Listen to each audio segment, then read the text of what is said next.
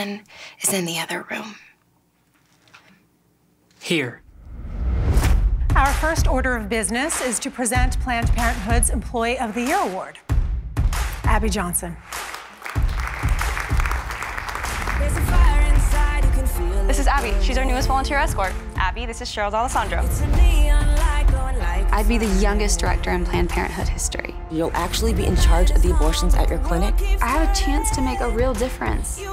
No matter what you do for the rest of your life, you're still gonna be a baby killer. The only thing that's changed is you, Abby. Can you even hear yourself talk right now about these procedures? These are little babies. I'm not going to apologize for doing a job that helps women in crisis. There's still a part of me that isn't sure. I know. But the one thing that all experts agree on is that at this stage, the fetus can't feel anything. Sorry to bother you, but they need an extra person in the back room. Are you free?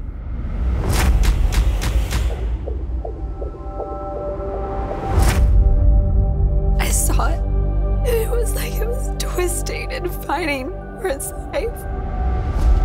We commend the souls of these hundreds of children. And Lord, we pray to end abortion. I really appreciate what you've done for us. I'll not forget it. 22,000 abortions. How do I even comprehend that? Rough day at the office. You can say that.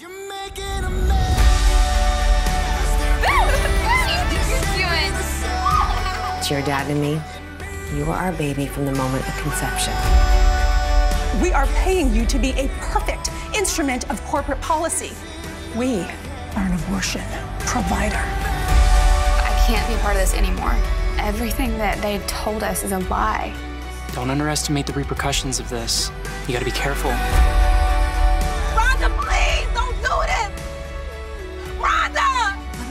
Me tell you what's gonna happen if you walk through that door. Congratulations. You've made an enemy of one of the most powerful organizations on the planet.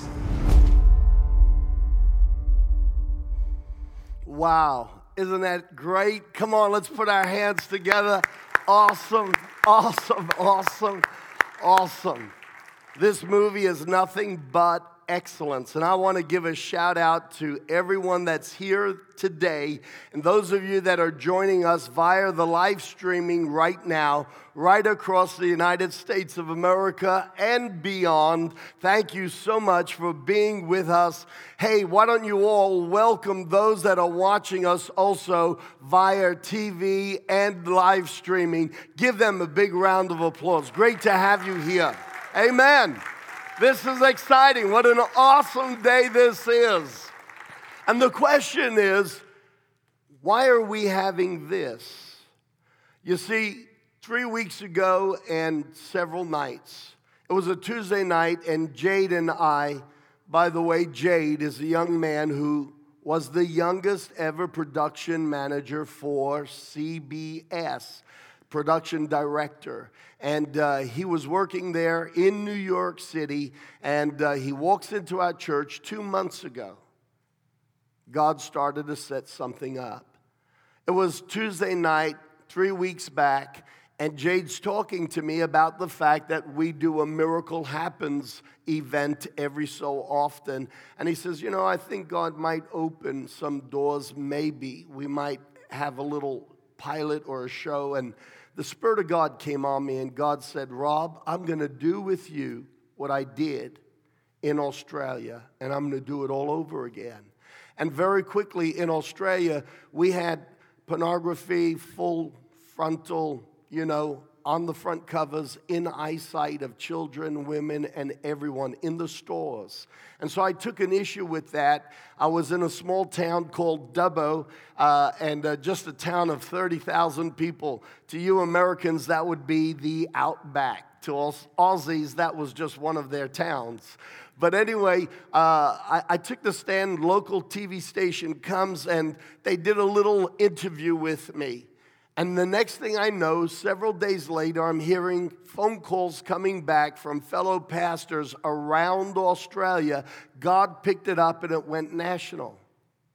Three days later, I had a free Friday night and I so wanted to see this movie unplanned. And so I went into the theater, and when I came out, I was absolutely transfixed. I was convinced. How, what can I do to get multiple screenings so that as many eyes can see what my eyes saw? If you haven't seen the movie, you got to go. And so uh, a, a, business guy from the church, uh, starts talking to me. I came to church here and I made the announcement, and the church just went nuts. You guys started applauding when I shared the idea of booking screenings and whatever uh, seats you paid for. I had promised that we would just keep booking more screenings as you paid for the seats until I used up the allocated money that I had pre designated from the church to buy theaters. And so we're actually on our fourth screening. We're booking our fourth screening right now.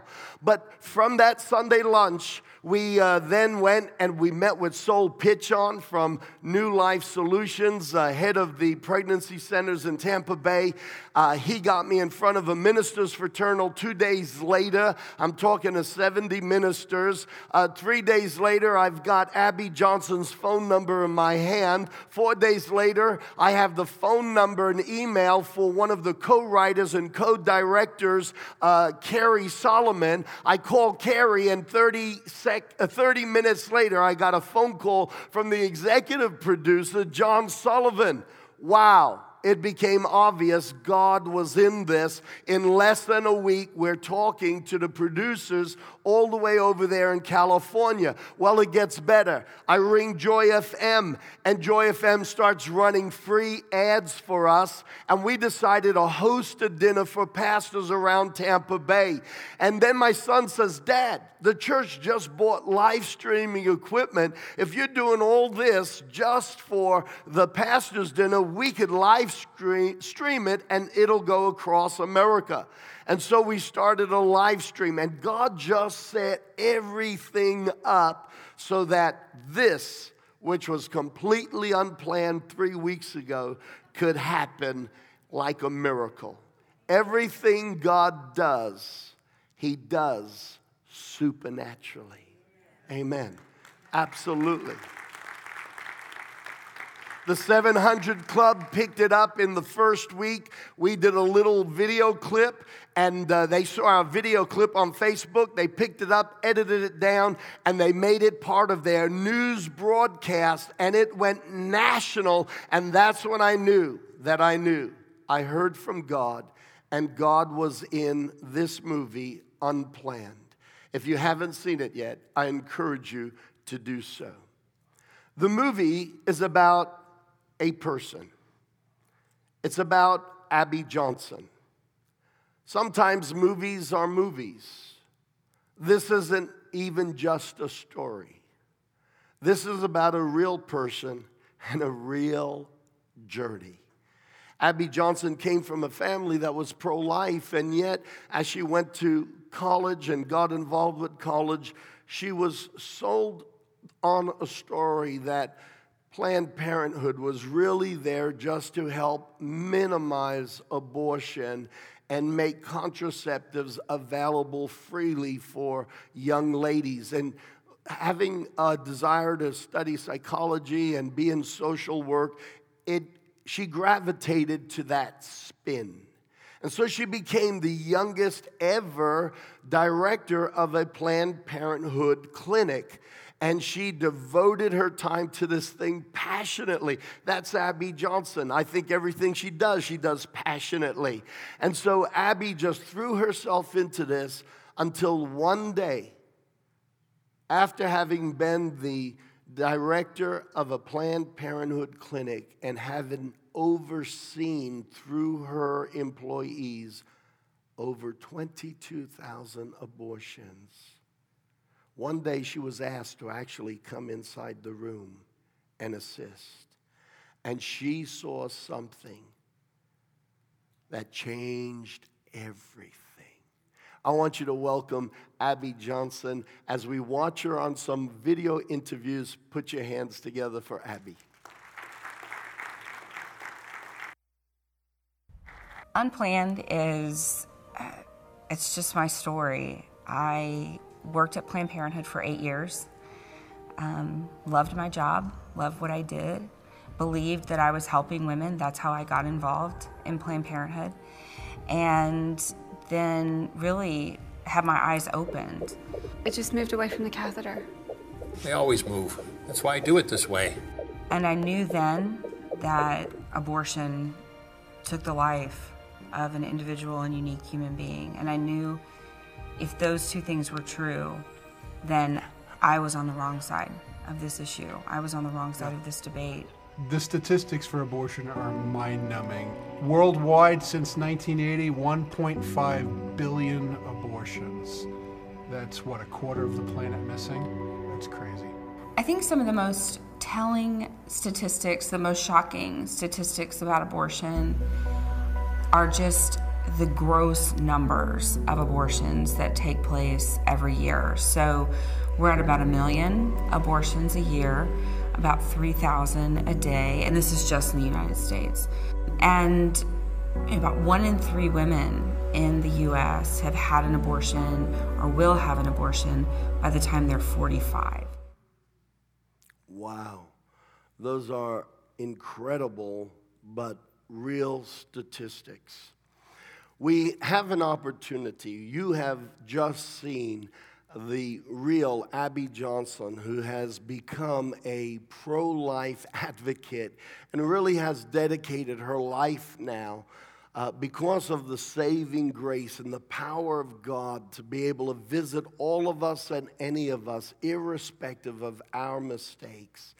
She is now a campaigner. She is an advocate. She's a first hand spokesperson. What can you expect today? Today, you're going to meet some of the actors that appeared in this movie. You're going to meet some of the directors that appeared in this movie. You're going to hear from a doctor who today is a former abortion doctor. Today, born again, saved by God's grace, and an advocate for pro life.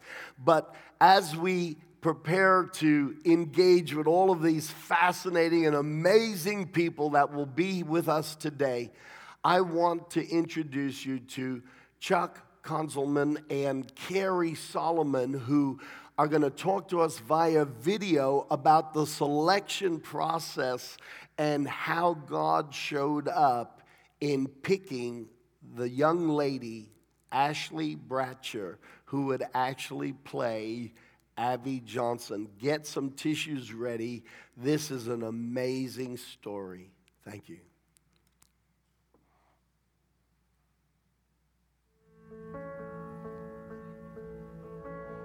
We slid into the week before we were scheduled to start shooting with our financing incomplete and without a lead female for the role to play uh, Abby Johnson. Which you're not supposed to do. And rather than with do a it- week left. and we were unable to push the beginning of our shooting dates. Now we're Monday morning. We're shooting. We got a 4,000 square foot set. We have 150, 200 people working. We've got millions of dollars at stake here. And the Thursday night, we still don't have a lead. We got to do hair, makeup, she change her hair to red. 52 wardrobe looks in the movie, and she hasn't, and no one started lining up her clothing yet. I mean, this is because we didn't know who it was going to be. So we're going through the list. Literally one by one, I'm getting chopped down. The last person on my desk is this person, Ashley Bratcher. When I first auditioned for Unplanned, I didn't really know who Abby was, and I was so compelled just from those three pages of sides. I got online immediately. I listened to her testimony, I watched her videos on YouTube, and listening to Abby speak and tell her story, I was floored. I mean, I was just ugly crying, and it really, it really hit home for me um, on a very personal level. And I was just so moved by it that I, I went home and I told my husband, I said, I need to be a part of this film.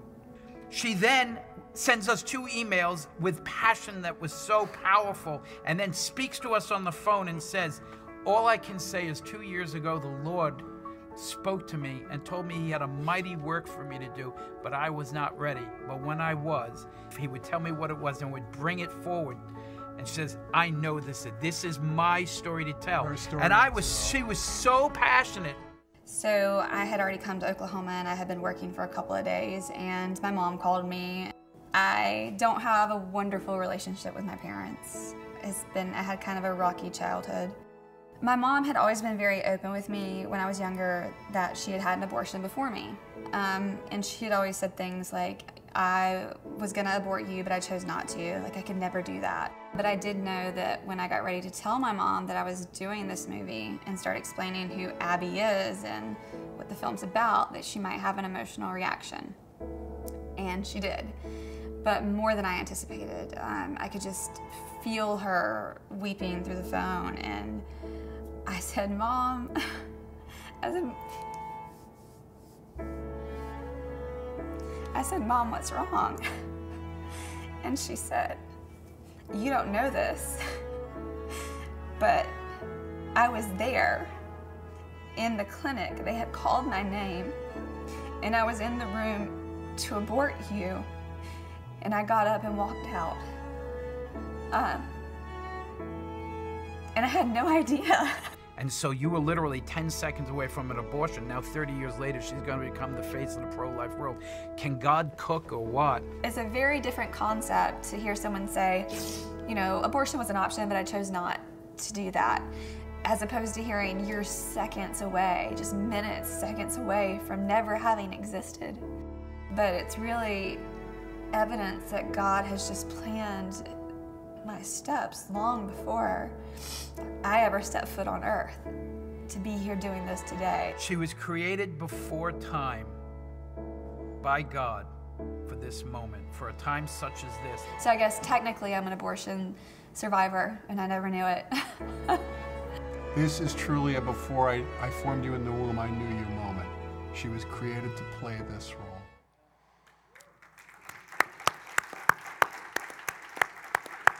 Isn't that an incredible story? That's how God just weaves things together. I love it. You know, the Bible says that He's the author and perfecter of our personal faith, but you see that same character coming through in things like this. God is writing the script and He is working with us, and when we hit a fail in life, He just writes it into the script and writes our redemption and our recovery. Ladies and gentlemen, I want you to welcome Mike Manhart, one of the co producers of Unplanned. Yay! Awesome! How are you? I'm great.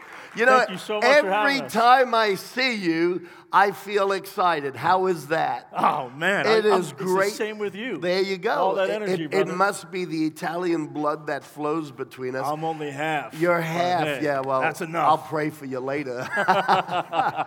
Mike, it is great to have you with us. Thank you so much for flying all the way out from California, and say thank you for me to the team. Uh, this team has been incredible. They really believe in this movie, Unplanned. And while we're there, how did this come about? Tell us how Unplanned was actually planned in God's heart from the beginning. Exactly.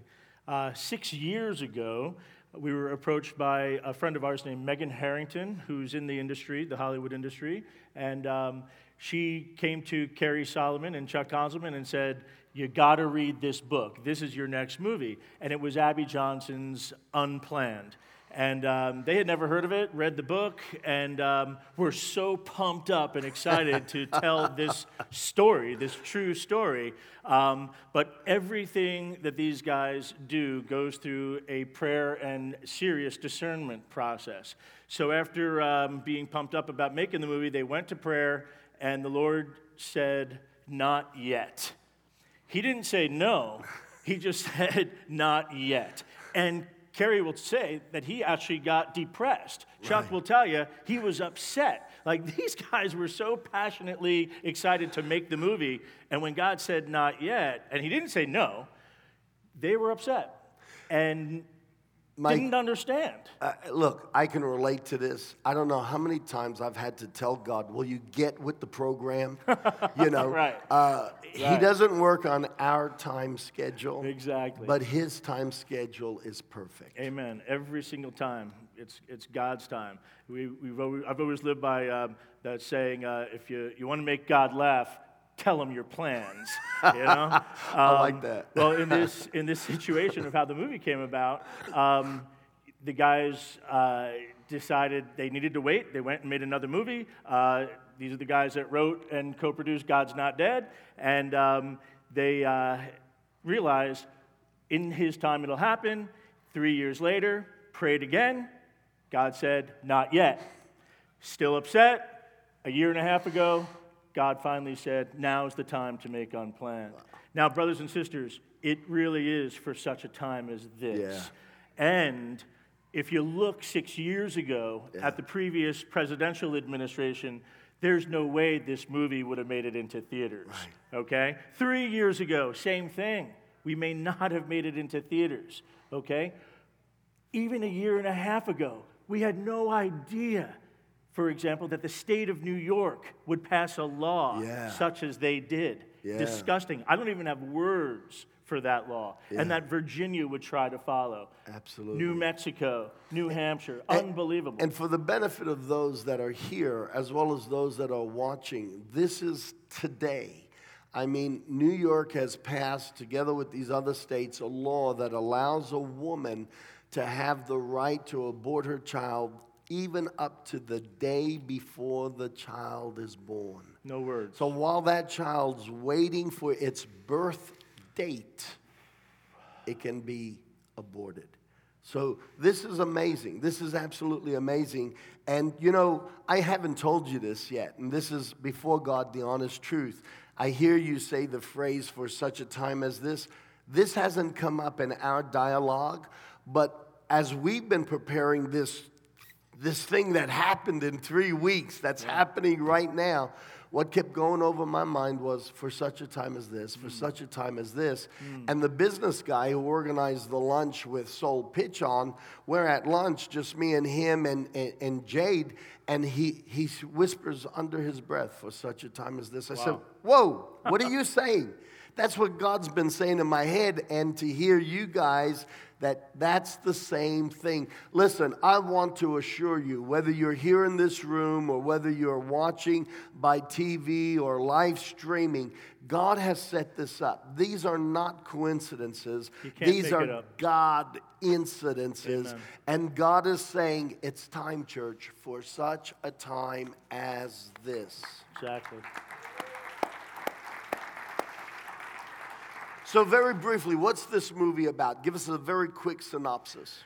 Abby Johnson's real life story. Uh, she was at college at Texas A&M University. Um, she had two abortions before she was 20 years old. Uh, but while at Texas A&M at a typical student job fair, uh, she comes across a booth uh, that was rep by Planned Parenthood. Um, she was interested and became a volunteer. Right. Uh, after a short time as the volunteer, she quickly moved through the process, which is unheard of. In her second year uh, working at Planned Parenthood as an employee, uh, she was fast tracked and became the youngest director in the history of the organization. Wow. That just isn't supposed to happen Right. at- in your 20s. Well, uh, six years now as the director, eight total years working there at Planned Parenthood. Uh, she's asked for the first time to participate in an actual abortion procedure. Now, she's been in the procedure rooms countless times to turn lights on and off, uh, to make sure that uh, the rooms are clean for health inspections, et cetera, et cetera. But as um, an administrator, she had no reason to be in during an abortion procedure. Uh, because of the situation, they needed an, an assistant, they needed some extra help, and she was asked uh, to, to guide the wand uh, during an ultrasound guided abortion. The baby was 13 weeks, and she's looking at the monitor and sees this process and was shocked. What she saw changed everything. And she ended up leaving Planned Parenthood, becoming one of the most prolific and most popular pro life speakers, Yeah, um, yeah. and one of the most hated people from the other side, you Sure. know? Uh, her life has been threatened so many times, um, and she's just become so vocal for the cause of life. But she also gave her life uh, to Jesus Christ. Now, awesome. this is a That's girl awesome. who came out of a pro life Christian home. And one of the heartaches that, that I personally experienced during the making of this movie was learning a lot of statistics. One, which is 63% of Mm. people who have had abortions come from Christian Right. pro life homes. Right. So people would ask us all the time, how are you going to reach the pro choice, you know, folks with this movie? Well, I'm more concerned about reaching our own. Sure, You know, let's sure. preach this to the choir. You know, Mike, one of the things that I want to talk about, and, and, and that is that somehow this movie got an R rating. Talk Right. to us about that because I know at times people are concerned. Uh, what went down that this got rated R? Yeah, the MPAA that uh, sets ratings, uh, there's 10 human beings. They all live in Los Angeles. Most of them were born and raised in the LA culture. Uh, and in, interestingly, we did some research on the people, and all of them have children. Four of them have grandchildren. So we were interested uh, in that, but they gave this faith based, pro life Christian movie an R rating. To get an R, you typically need four things. You typically need profanity, you need nudity, you need sex scenes, and you need extreme violence. Well, Unplanned doesn't have profanity, there's no nudity.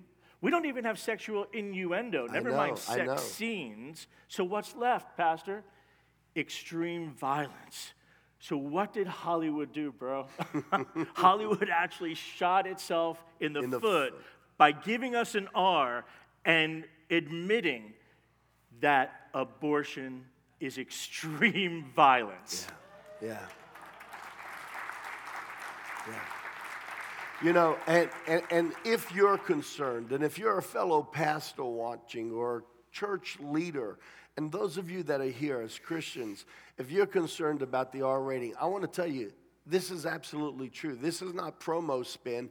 I can tell you right now that there is no sexual innuendo whatsoever, no sex scenes, no nudity, absolutely nothing.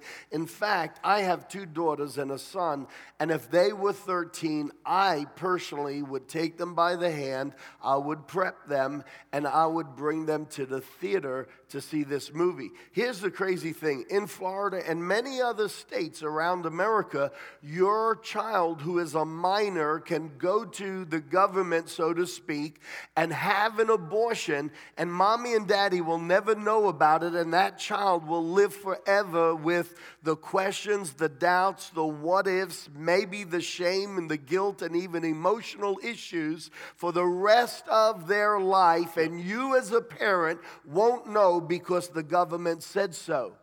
But then the government can slap an R rating on this movie and not even let your children see the movie.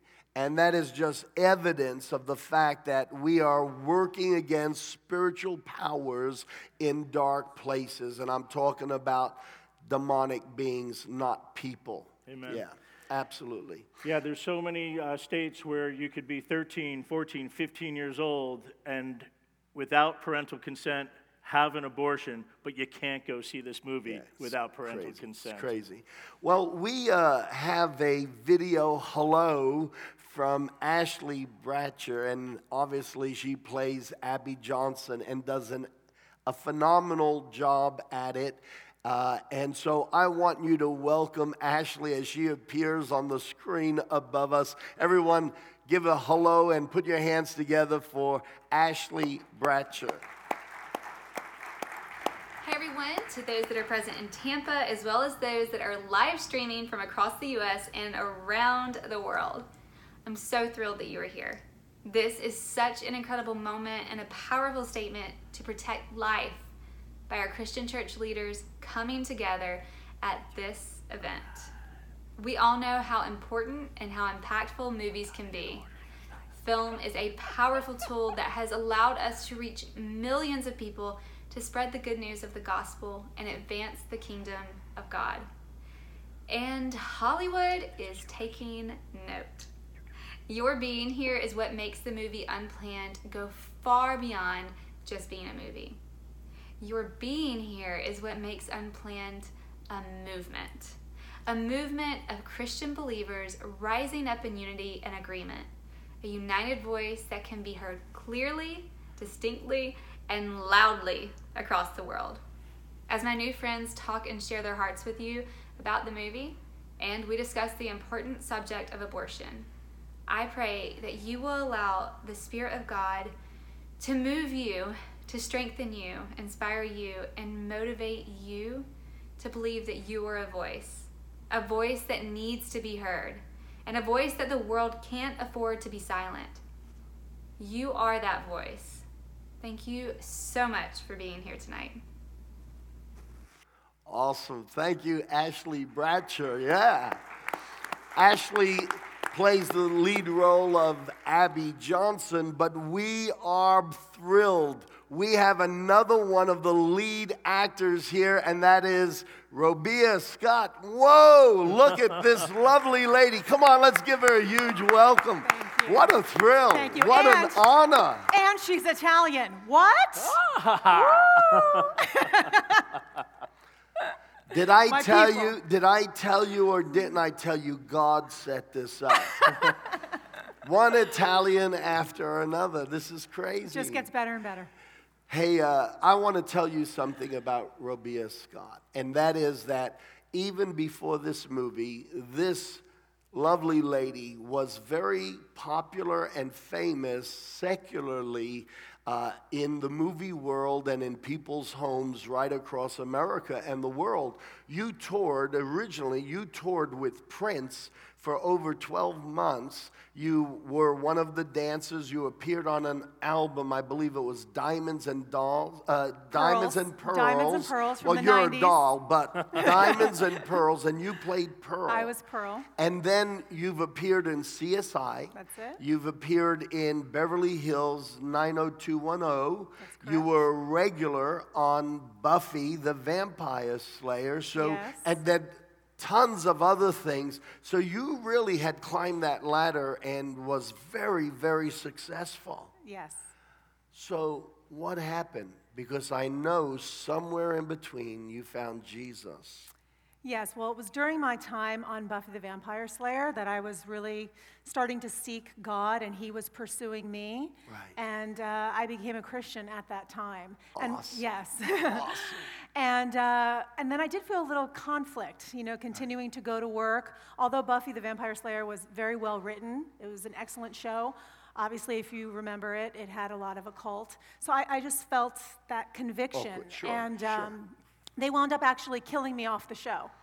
Which most actors aren't happy about that, but I rejoiced on that one. I, it- I had a great time there, but I knew my time was coming to an end. Yeah. And as I started to grow in Christ, I just had an affinity for the things of God. I had Sure. a passion for prayer. Sure. Uh, right away, I started teaching a Bible study, and I just Good knew that the gifts that God had given me for communication for the arts, Sure. He was now transitioning for the kingdom. Fantastic. So I really just took a, a leap of faith. I left my 20 year career in entertainment and stepped into full time ministry before I even had a ministry. But God told me to do it. He told me He was preparing a way for me to be a, a speaker, a teacher, an author for His kingdom. And so that's what I've been doing for the last 15 years. I travel, I speak, I wrote a book Fantastic. called Counterfeit and, and- And, you know, I want to say to everybody here, right now, in Grace and Faith, and to everybody that's watching, we got to get the understanding. If you are born again, then God has a destiny for you. You are the church. You are ministry.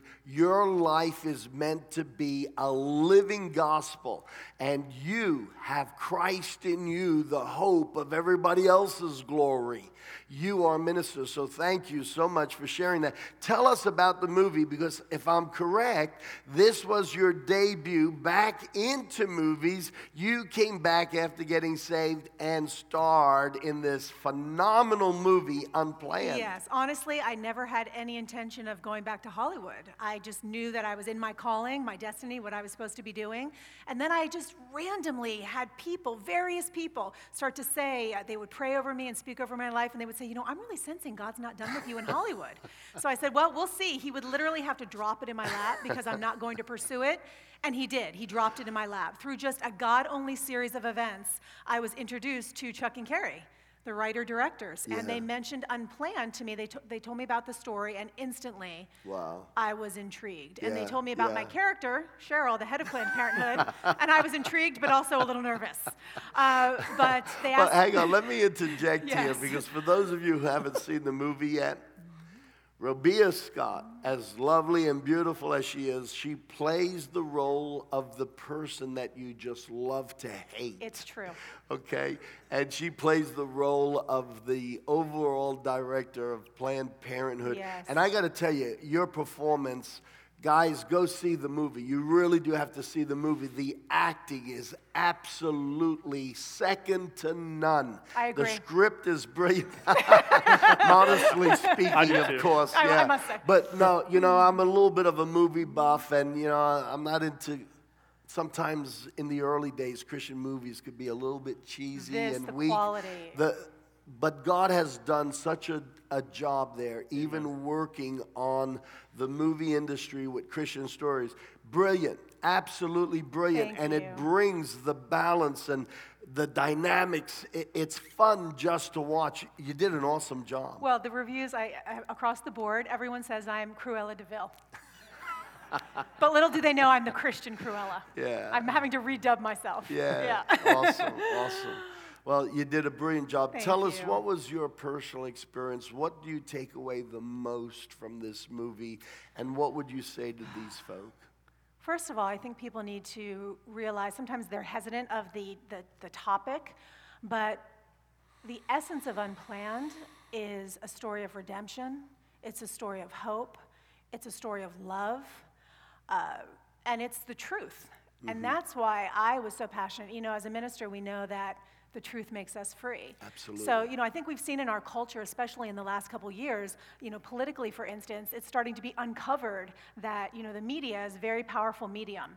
And uh, they don't call it television programming for nothing because it programs us as a society what to believe is Absolutely. true. Absolutely. So when I saw this opportunity to tell a true story that lifts the veil of Yeah. Planned Parenthood Yeah. and shows the side of it that the media is not telling us, that Planned Parenthood has done such a magnificent job at, at uh, programming our culture to believe that they are about women's health, that they're about women's empowerment, that they're about women's right to choose.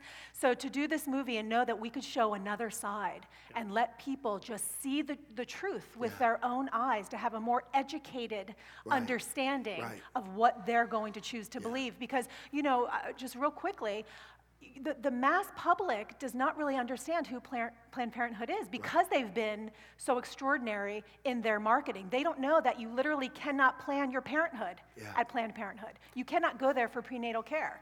They're so big on pro choice, yet there are no choices there. They don't give you the choice to give your baby up for adoption. Sure. They go so far as they do not show women their ultrasound because statistics show that over 90% of women, when they see their ultrasound, they bond instantly with mm-hmm. their baby. What, and they what's do that not go. percentage again? I think it's about 90% of women, when they see their baby in the womb, there's an instant bonding.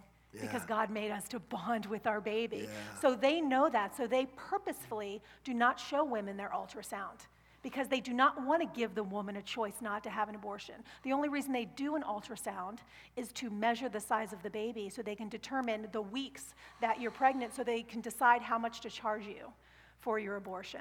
So to make this kind of information public knowledge Sure. is just an extraordinary opportunity. And, and you know, um, I've, I've been told from uh, the heads of uh, pregnancy centers that the ultrasound equipment that is used is actually old uh, equipment now, and there is th- uh, 4D, 3D uh, technology, Four now. 4D Four now. technology. And in fact, recently in New York City, they actually set up, I think it was in. Uh, It's coming up May 4th. yeah, it's coming up May 4th. Times Square. Times Square. They're going to have a 4D machine so that people could see what a, an unborn child looks like in the womb and see all the characteristics. But I was told uh, that uh, Planned Parenthood and pro choice clinics will not convert to the new equipment either. I guess they're afraid it's going to bug out the Well, when you see your baby in 4D and you see the detail, it really eradicates the idea that we're just looking at a clump of cells because you see a beautifully formed, Yeah. perfect baby. So it doesn't make, I, I'm not surprised that they don't want to bring that Awesome. equipment in. Awesome having you here. Thank you. Uh, Mike, awesome having you here. Uh, thank you for what you've done.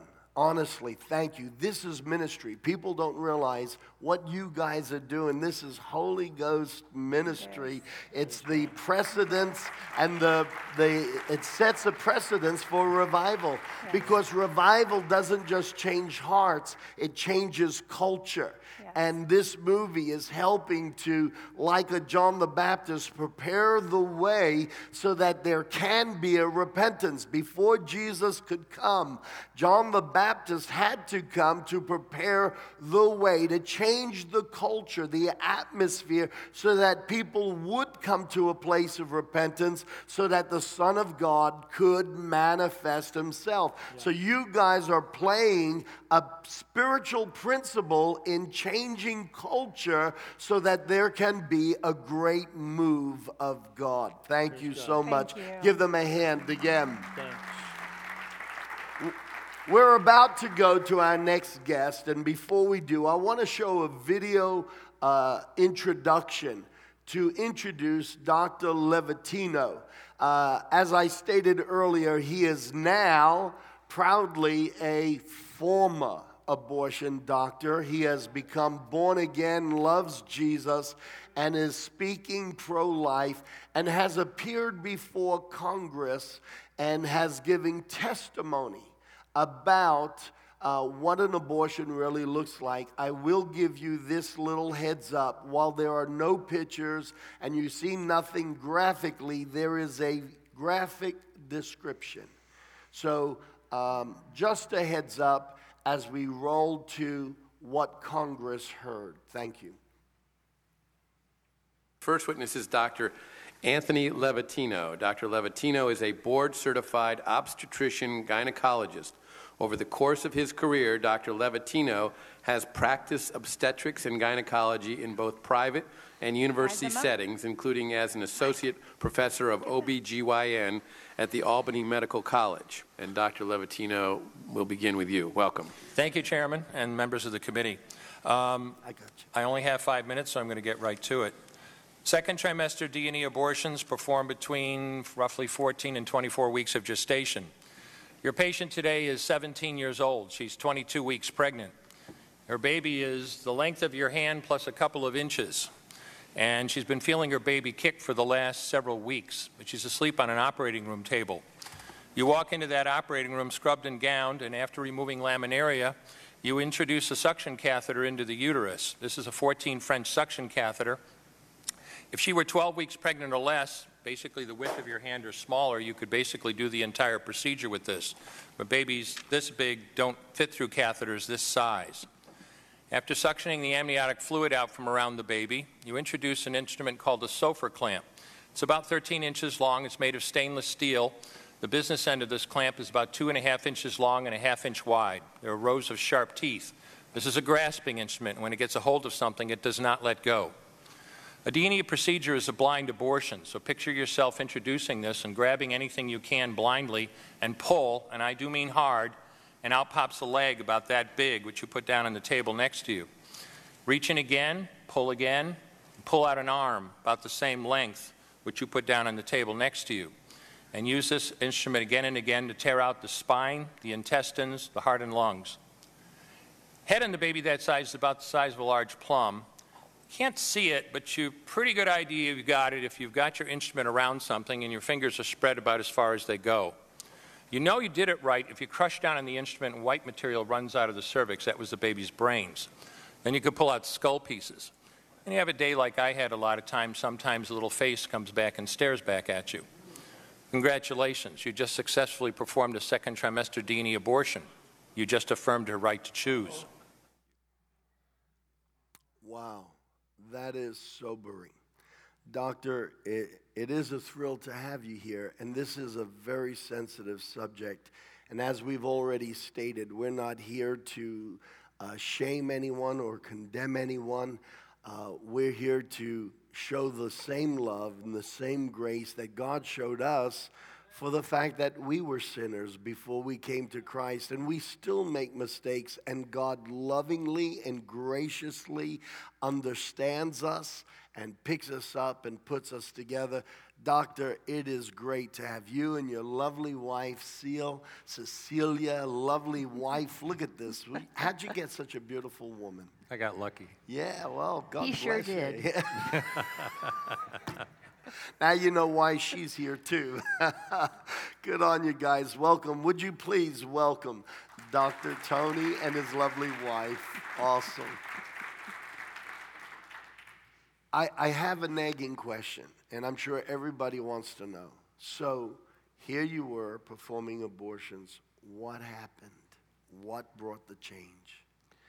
During my training as a resident in obstetrics and gynecology, I learned to do first and second trimester abortions, along with learning deliveries and hysterectomies and all the things we do. Um, when it was, you know, if, if technology in the late 70s was a little different, but if patients were less than 13 weeks pregnant, we'd bring them in for suction D&Cs, and I do two, three, four in a morning, never thought anything of it. If they were more than 13 weeks, we'd bring them back for saline abortions. Uh, these aren't done anymore, but these women had to go through labor. Uh, but as I said, I was there to learn my trade as an obstetrician gynecologist. Uh, it was during my first year of training that I met my, the lady that was to become my wife, and uh, we married after a year, tried to have a family of our own, and found out that we had a, an infertility problem uh, which is extremely difficult for women to go through. And we were basically, after a lot of workup, told that it just wasn't going to happen. Uh, we then attempted to adopt a child and found out how difficult that is. And it was during that time that I had my first doubts about doing abortion. They were strictly selfish. But obviously, I knew that the reason there were so few children to adopt were because of abortions and people like me doing them. And I remember very distinctly thinking, I'm throwing these kids in the garbage. Wouldn't even one of these ladies allow us to take this child Wow. back of our own? But of course, it doesn't happen that way. Um, with a- after we tried, you know, as I said, trying to adopt, best we could do after a lot of effort was get on a five-year waiting list to get on the real waiting list.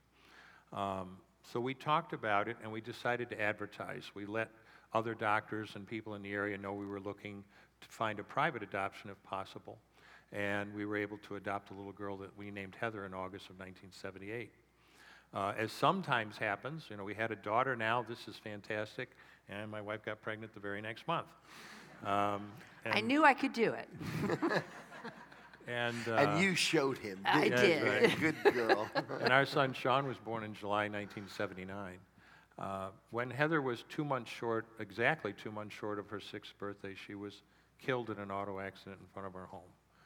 And anyone who has a child might think they have some idea of what that's like.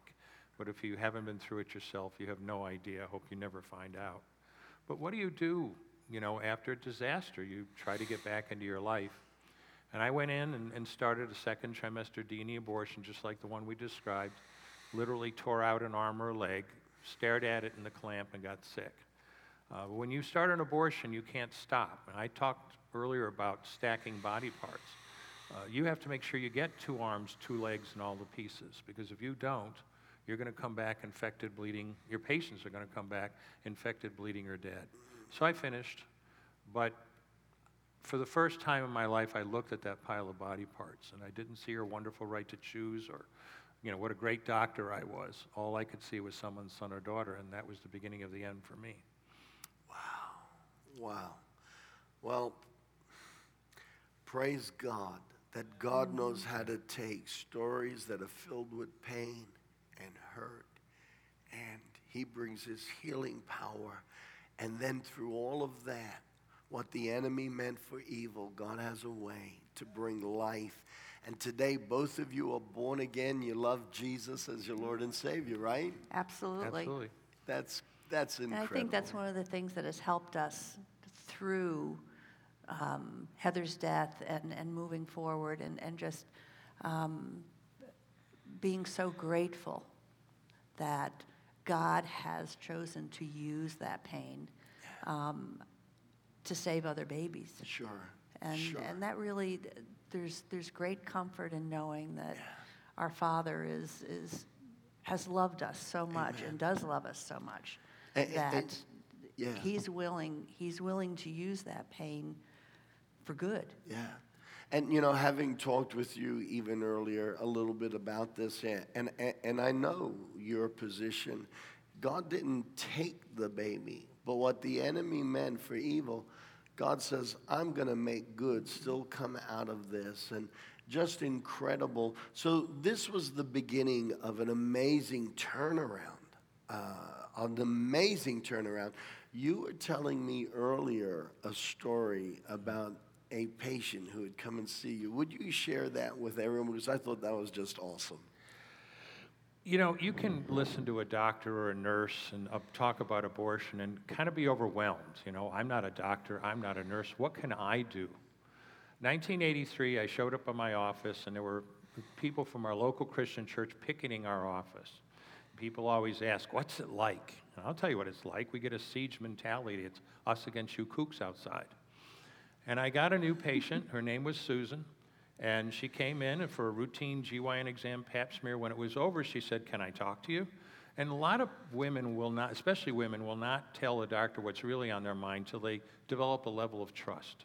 So I sat down, asked her what I could do, and she absolutely blew me away when she said, I've been sent here to give you a message that Jesus loves you. He cares about you. This is not what He intended for your life to be an abortionist. Please stop.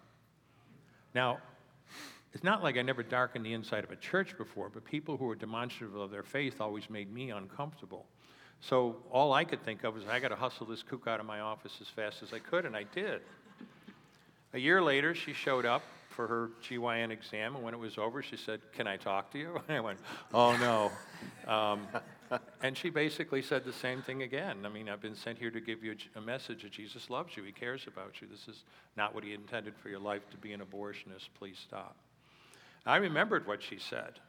But in the intervening year, she had sent me three personal greeting cards with the message written on the card. One time during the intervening year, I came and there was a plate of brownies waiting on my desk with the message tied to the brownies. Now, how long would you evangelize, say, your doctor, who you know thinks you're nuts? Mm. Okay? She did it for seven years. And when we finally did accept Christ, the minister who knew nothing about this said, You know, it'd be nice, go back and thank the people who helped you along the way. I took Susan to lunch. And that's when I found out that she had been one of those people picketing outside my office. And I wouldn't have understood it then, but I understood it now when she said, I was called to go to you specifically and give you that message. And I did it, even though I knew you thought I was crazy. Amen. You know, and that story is so powerful because it was part of your coming to Jesus Christ. And I want to say to everyone, everyone here, everyone watching, we are the gospel in living form. And that's why, while we don't want to run from the truth, we want to address the truth. I have a saying. You know, sometimes we don't want to deal with conflict or touchy things. The conflict you don't deal with is the conflict that will deal with you. The only difference is that it will choose the time and the place, and it'll never be convenient. We need to face conflict, but let's face it with love. As we approach subjects, as we approach delicate issues, we, the living gospel of Jesus Christ, must do so with love and with grace and faith that God will redeem. For those of you that are watching, and for those of you in this audience today, listen, what can we do next? I want to encourage you to book whole screenings, have private screenings. And it doesn't take much to do, and we've set up a web page so that you could do that. If you go to www.unplannedevent.org, it's that simple www.unplannedevent.org, and you'll scroll down and there's a place where you can fill in an application to book a whole screening. Whether you're the head of a denomination, I highly recommend the movie. Whether you're a, a regional supervisor, a pastor, a church leader, a lay person, a business person, go there consider booking whole screenings because this is an opportunity to take the gospel. Jesus came to bind up the brokenhearted. This is an awesome opportunity in a theater setting to let the anointing of Christ come and, in a loving way, touch the hurts of humanity. There's plenty of them there. Absolutely. We're going to play the ending video. I want you just to sit tight as we watch this final score. Thank you. Cause I don't believe in accidents. Miracles, they don't just happen by chance. As long as my God holds the world in his hands, I know that there's no such thing as unplanned.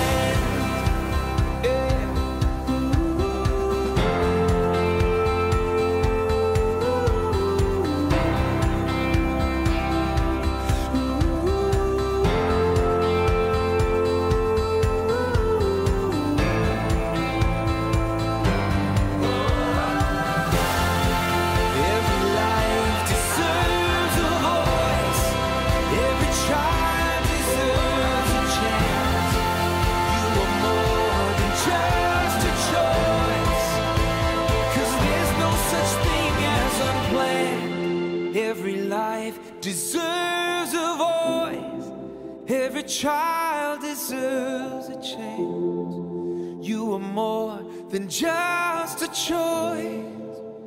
Cause there's no such thing as unplanned.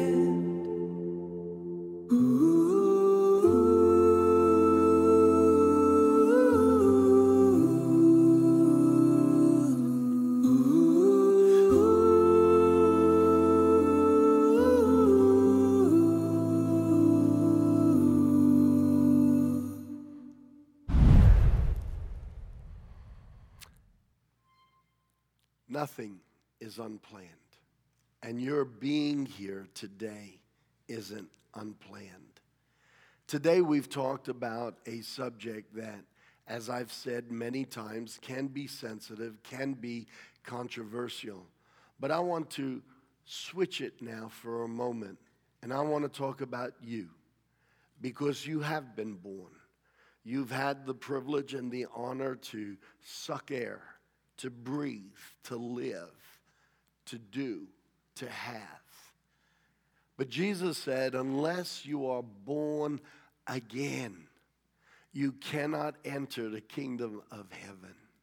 It sounds like a crazy concept. In fact, a religious teacher said to Jesus, How can I be born again? How can I go back into my mother's womb? You see, unfortunately, the enemy has a way of distorting everything, and he has convinced people that going to church just covers it. No, it doesn't. Even coming to this church, I like this church. I keep coming back, you know. And it's not because they pay me. Uh, but even this church, this church doesn't make you born again. Every one of us must come to a place where we ask Jesus Christ into our heart. You could be confirmed and baptized when you're a little kid and go through all the religious motions. But, friend, there comes a point where each and every one of us, as an adult, must come to a realization we're broken and we need a Savior, and that Savior is Jesus Christ. I want you to stand with me right now.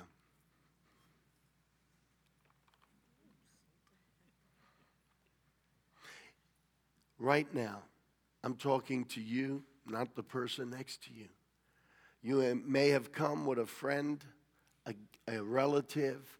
You may have come for the first time. This might be your tenth time. This is where this is about us here, right now. Are you born again? Have you asked Jesus Christ into your heart? Do you know him as your Lord and Savior? Sometimes we feel, I've done too much wrong. I've made too many mistakes. I've already lived a life full of regrets. I want to tell you, that's what salvation is about. It's about this wonderful, incredible God who has the ability to take the broken vase and put it back together and make it new. Do you know in Japanese culture, there's a form of art that really speaks about the heart of God.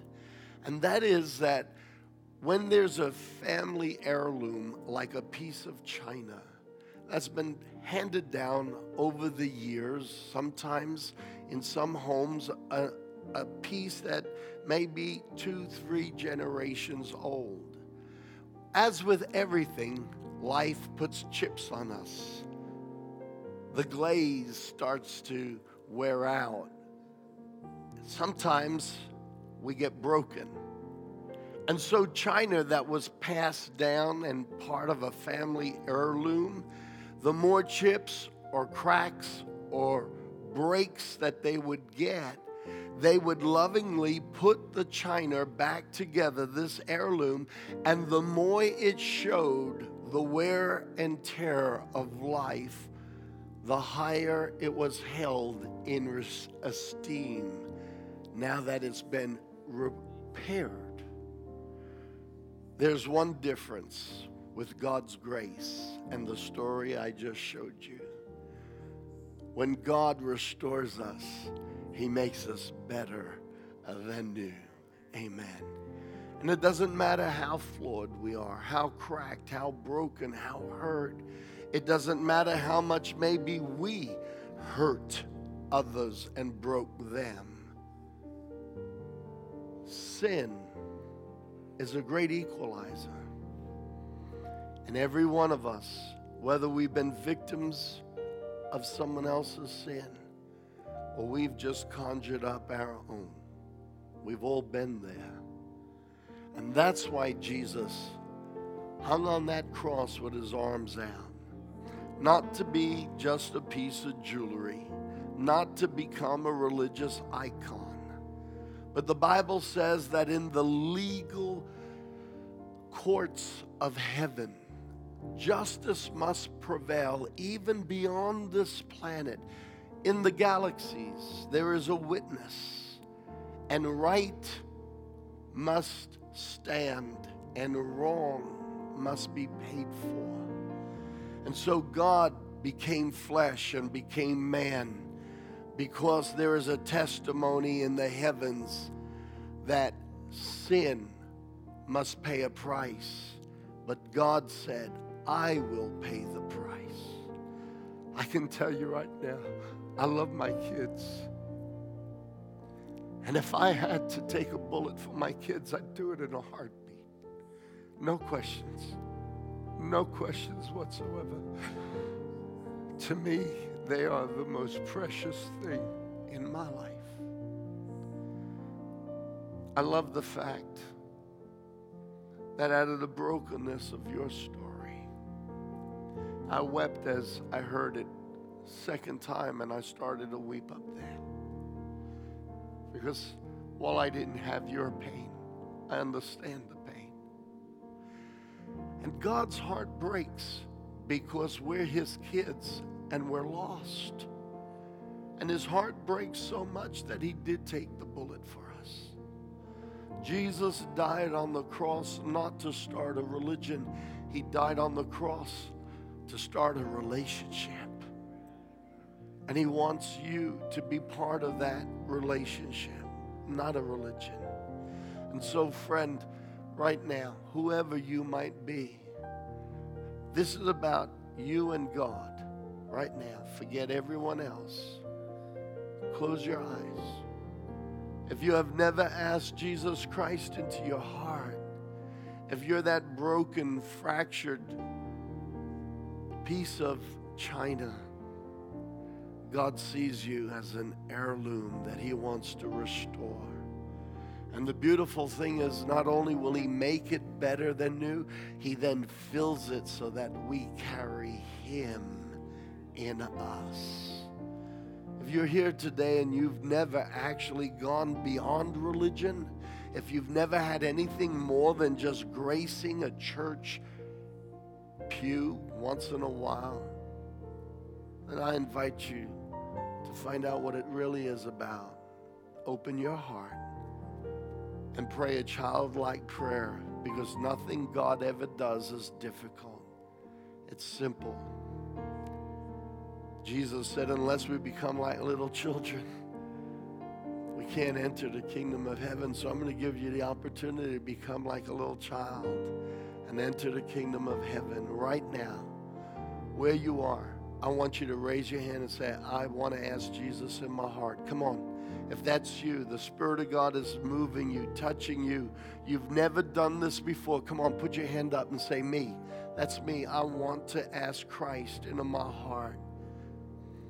If you've walked away, you've backslidden, you've you've got involved in things you know you shouldn't have, and you're coming back and checking it out, but you feel like, wow, there's always a fresh start in Jesus. Amen. This, these are the things I love about God. I can't shock Him. My bad and my wrong can't shock Him and nor does it turn him away.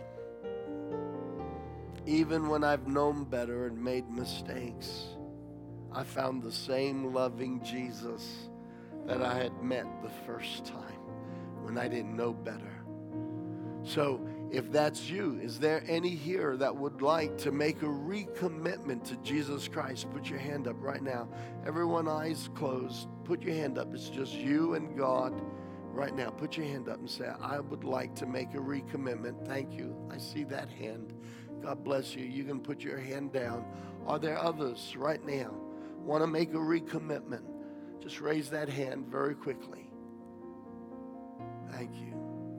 Well, thank you. I see that hand. Thank you. God bless you. Thank you. God bless you. I'm going to wait just a few more moments. Others, want to make a commitment for the first time or for a new time? Put your hand up. Is that you? Church, I'm going to ask you to do something really respectfully and gently. Would you turn to someone next to you and ask them? Give them the opportunity of life. Would you turn and respectfully, gently ask the person next to you, even if you know them? It doesn't matter. This is good practice. Turn to someone and ask them, Do you know Jesus? Is he your Lord? Is he your Savior? Come on. Be a preacher right now of grace and faith, of love, of gentleness. Amen. I want every eye to close. And we're going to pray. And for those of you that made a recommitment here, thank you. I acknowledge that, and so does God. More importantly, He does. We screw up, we make mistakes. I am a testimony of God's amazing grace. If you think I get to be pastor because I've always walked a straight line, you need to see a psychologist. I think I get to be pastor because I'm a good example of how far God's love and grace can go. And He can take the most broken of things and make them new. So, everyone, close your eyes. And for those that raise their hands and for those who wish they did, you can pray this, and God reads hearts more than He reads lips.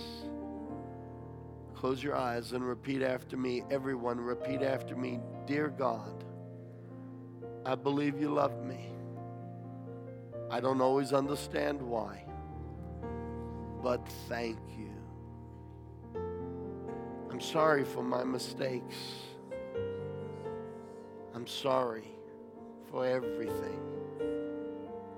Jesus Christ, I believe you are God come in the flesh and you died for me because I needed your grace. And so, Jesus, I'm asking you, come into my heart. right now. I receive you. I believe you. I want you to live inside of me. Father, I hand my life over to you today. Jesus, I'm yours. Amen. Now, Father, I pray for those who raised their hands and those who didn't but wanted to. I thank you, God, that right now you have given me the power and the authority in the spirit world. And I take the blood of Jesus and allow it to wash over everyone in this room. And because the blood of Jesus redeems us, it buys us back, it purchases our freedom. I speak to the forces of darkness that have manipulated people's lives, oppressed them, crushed them, even harass them. And in Jesus' name, because the blood has been shed, because Jesus has won the victory and did not stay dead but rose from the grave, because he visited the belly of hell and defeated every demon because of that victory, I break the chains of darkness, I break the oppression of the evil one, and I release men and women today in Jesus' name from demonic harassment. No longer do you belong to the kingdom of darkness, but today, by the blood of Jesus, the contract has been paid, and I release you from demon interference, every curse broken by the blood of Jesus Christ. And Father, we give you the glory. I thank you that people are being set free and saved and restored. And we give you all the glory in Jesus' precious name. And everyone said, Amen. Come on, let's give the Lord a shout. Come on, give God a shout. Yeah. Thank you, Jesus. Thank you, Jesus. Thank you, Jesus.